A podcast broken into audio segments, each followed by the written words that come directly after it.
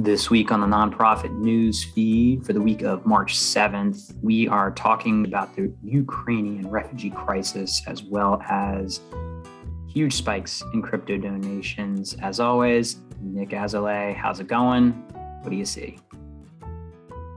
It's going good, George. So, as you alluded, our first story today, again, is the Ukrainian refugee crisis and some topics around um, how that's being framed. So, as the Russian invasion of Ukraine and, of course, the subsequent war enters its second week, the size and scope of the refugee crisis has spiraled into a full scale disaster of, quite frankly, historic proportion. The continent of Europe has not seen a refugee crisis this large since World War II. There's an estimated 1.5 million refugees that have now fled that country. The number is expected to go up by millions more. There are hundreds of thousands, if not millions, of internally displaced people as well. It's a disaster and it will have long reaching ramifications for, for the continent of Europe.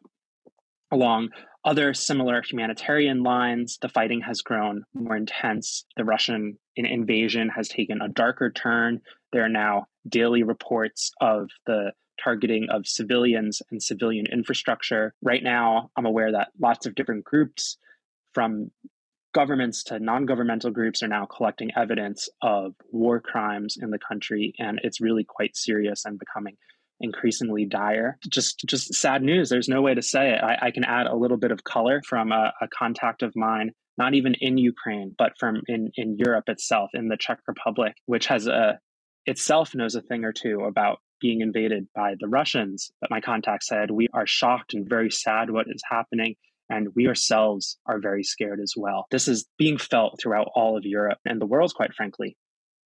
However, George, I think an interesting narrative to bring up is uh, a nuanced story that we wanted to hone was there's two kind of things at play here. One is there have been reports that non-Ukrainian nationals and folks of ethnic minority are having trouble leaving the country and has raised some alarms at the international organizational level. And also, similarly, some media outlets are being criticized for framing the conflict in juxtaposition to the Middle East, saying things along the lines of, this is not Baghdad, this is not Syria, this is Europe.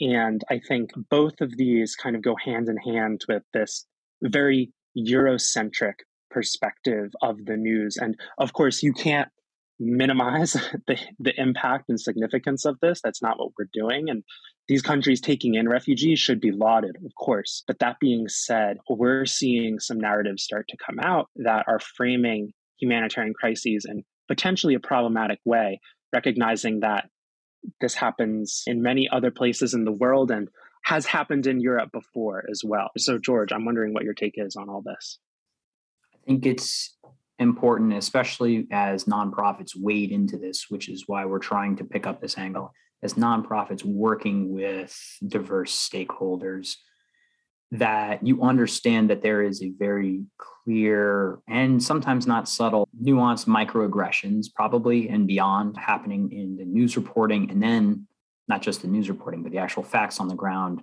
when you are in fact talking about the treatment of, of white versus black and brown communities in Ukraine, which is alarming to say the least. The the, the problems are, are pretty clear in in that also if you're talking about this from the West, I actually see it as a there's a very quick ability for the United States to claim this moral national superiority with very little memory and just to bring the clock back, George W. Bush recently made a statement condemning Putin's actions, invading under false pretenses, another sovereign nation state. And I can bring the clock just 20 years to our invasion of Iraq under false pretenses, later revealed. And by the way, our current sitting president voted in favor of doing so and it's not that like oh this is which is what a huge statement and underlying problem by saying this isn't the middle east this is europe. Like ouch. Like you have to check that statement. These are people. These are families. These are communities.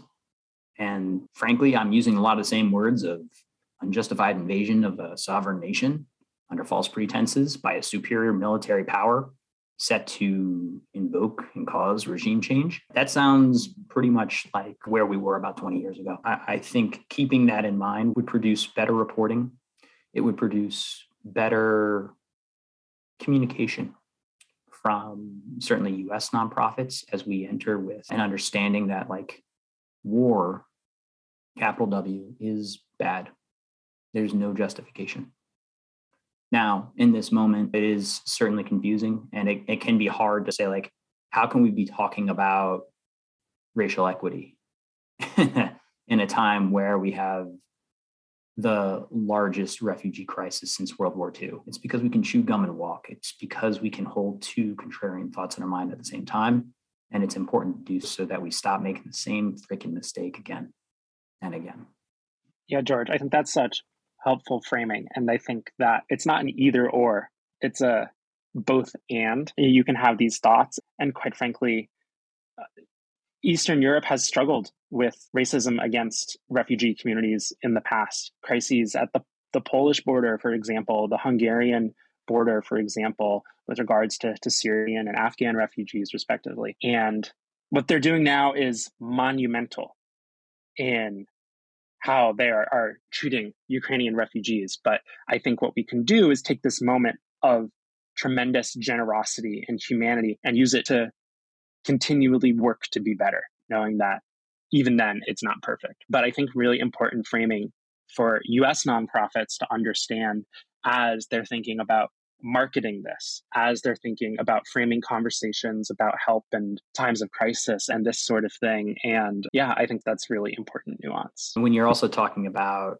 another probably triggering for black and brown communities is the the sort of suddenly a lot of countries that were sorry we're we're full we can't take on any new refugees from other major crises that seem to happen every uh, sorry we're full sorry we're full to suddenly sure we can take on 1.5 million and growing number of refugees come on in you can't help but feel like there is a hint of eurocentrism on that one yeah, definitely. It is complicated. A lot of these countries do have shared national identities and speak similar languages. So, from the political science perspective, you can you hate to say it, but almost expect it. But that being said, I think that juxtaposition is so stark and it opens a lot of questions and leaves room for a lot of improvement as we, as a global community, respond to these type of crises, without a doubt.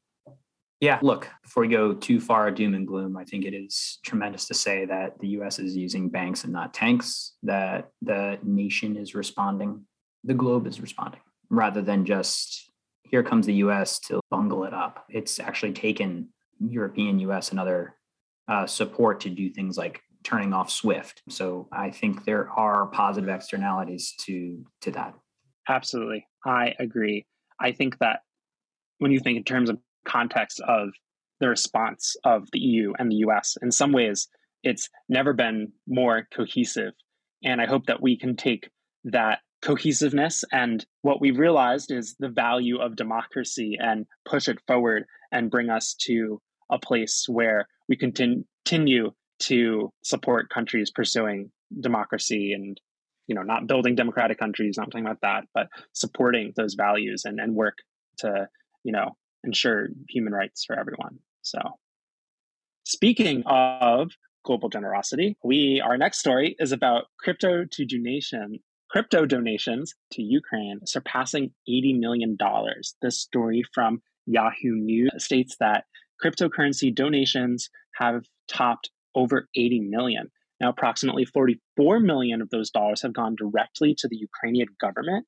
I think the Ukrainian government and even Ukrainian military has very interestingly and probably to great effect made it easy to donate directly into their coffers. So that appears to be largely what's happening here. The, the report finds that donors are more willing to give to established organizations and entities like the Ukrainian government, organizations like the Comeback Live Foundation, as opposed to DAOs. But George, this is a, this is a, a pinnacle moment in a way for crypto donations. What do you think this says about the future of uh, cryptocurrency donation and how we engage with crises as a global community? There's a tremendous amount to unpack here. And if you are simply taking this top line and running away, you're really missing how monumental it is that, for instance, crypto donations are far above what, for instance, like groups like NATO or the UN have sent in or other aid groups have sent in terms of dollars. You are missing the fact that right now there is an American giving directly to the Ukrainian government. That's not a thing that has ever happened before. And they're being transparent about how they're using it because you can look at their wallet and see where the money then went. The second order effect could be potentially maybe even decrease the ability for US nonprofits that provide their variety of aid to raise as much as they would have anyway. I think that inherently must be true because 80 million has been given and is satisfying that how do I help right now in an immediate, impactful way? That used to be a niche that nonprofits were uniquely designed to fill. Now, that work still needs to be done, make no doubt. And there are, and we have more stories to come about those nonprofits doing that work.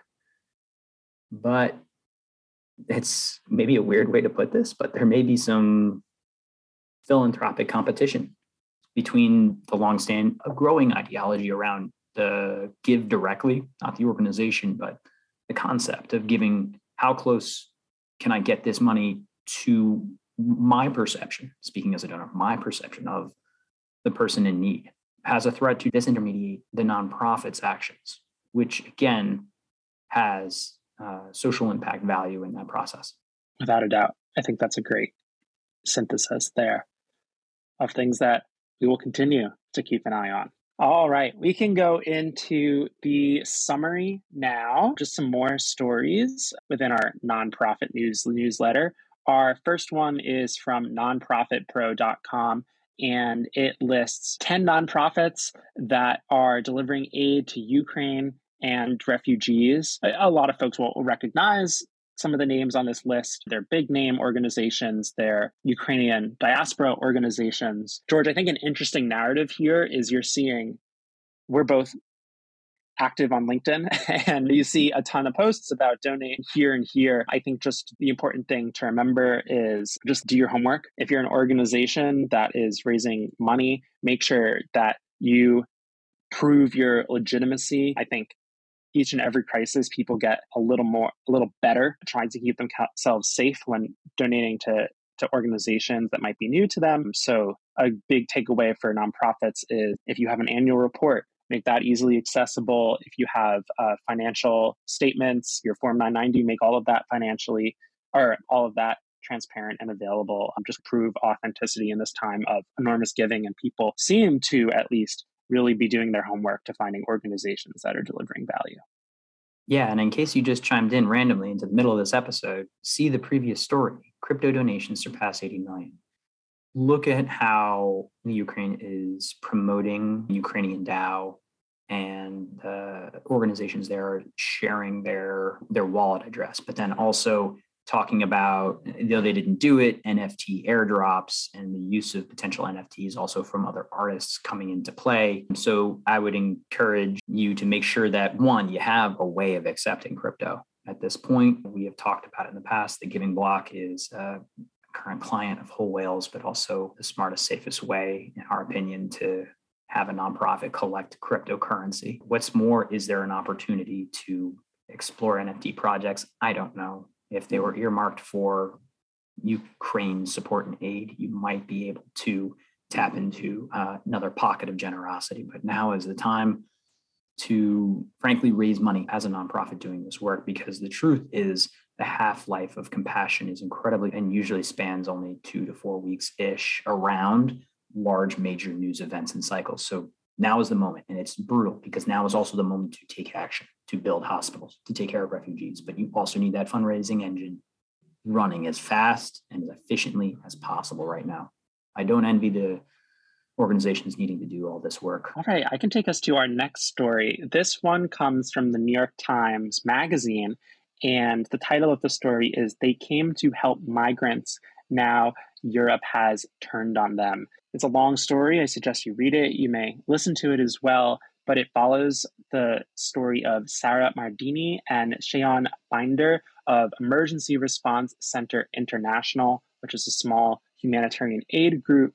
And the story touches on a lot of different themes, but among them, how essentially anti migrant attitudes in Greece have hardened, particularly as it relates to migrants crossing from North Africa via the Mediterranean to Southern Europe. We've seen in the past other stories of folks being arrested for helping migrants or rescuing them by these countries. So it adds, I think, more color to the, the conversation we were having before that there's uh, a lot of work to do. Of course, this is a, a complicated issue, but aid groups in general are struggling to operate for fear of legal prosecution in, in some of these Mediterranean countries when it comes to addressing migrants crossing the Mediterranean. Yeah, thanks for refining the story. Not too much to add on it, but it tracks to the earlier narratives that we're starting to see brought to life um, in this moment of crisis. Absolutely. Another story that we highlighted in the summary, and this comes from uh, the website diatribe.org, which is a tagline is making sense of diabetes, but um, the article is about a nonprofit pharmaceutical organization called Civica, which is planning to deliver low cost insulin. So, this company or nonprofit, I should really say, announced plans to make generic low cost insulin for everyone, regardless of insurance status. The recommended price um, for users will be no more than $30 per vial or 50 $55 for a box of five pen cartridges. This follows up on threads of nonprofits filling the gap when it comes to US healthcare and mitigating basically the, the, the problems with it quite frankly, and that's the absurd cost of insulin in this country. Just cool to see a, a, nonprofit organization here within the pharmaceutical industry stepping up to the plate. I believe their funding comes from different foundations and associations and that sort of thing. But uh, really interesting. And if this can be replicated and expanded, could really make a difference for a lot of people. I love the story, super positive. The quote in here diabetes is arguably America's most expensive chronic condition, and it's heartbreaking that millions of people are rationing their care and putting their lives at risk because they cannot afford insulin. There's a point at which certainly maximizing shareholder value makes sense. It gets us these breakthroughs and innovations. But after the profit taking has happened, and it is frankly pretty fundamental and simple uh, to, to develop insulin. The current prices range from $194 down to $43. To bring that price down further means taking out the margin, and nonprofits are a very clear solution for it. I was excited to see this and wish them all of the luck and speed in developing getting this to market. All right, George, how about a feel good story? I think you owe it to us. All right, this is a good one. We will be going back to to Ukraine, but this is as reported by ABC7 North Carolina affiliate. This is an article about the nonprofit Samaritan's Purse, which is an international Christian relief organization based out of Greensboro. They're set up a 30 bed hospital in Ukraine. And I think this is really interesting because if you're following the situation, you're seeing a lot of people going into Ukraine, normal people looking to fight, which is its own thing with its own complexities. But here's the the bottom line here is the US government, for complicated reasons, has decided they cannot directly involve themselves in Ukraine. And not an international relations podcast, but they have decided they will not directly engage with the Russians in Ukraine. Guess what? Nonprofit organizations can go in. They can represent the world and a humanitarian response without having the same strategic implications of sending in a military. You, George, you said it before perfectly. Banks not banks not tanks, but here it's hospitals not tanks. So you just love to see a, a nonprofit stepping up and traveling to across the world to, to help out. Yeah, this is no joke. You're walking into an active war zone.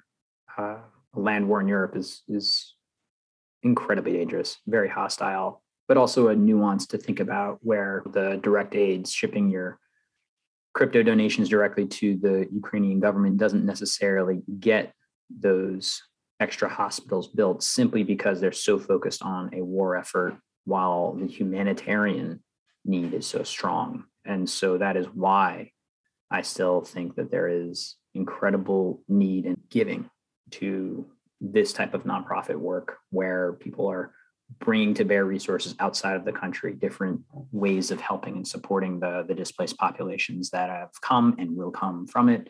So bravo to them and all that are, are really putting themselves literally in harm's way. Hope they stay safe.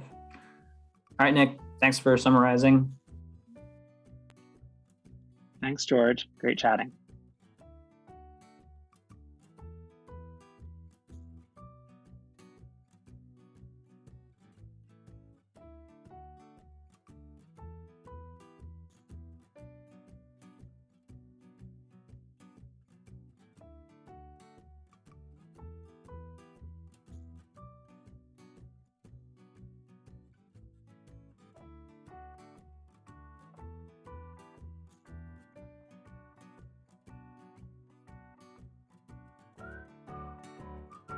This has been Using the Whole Whale podcast.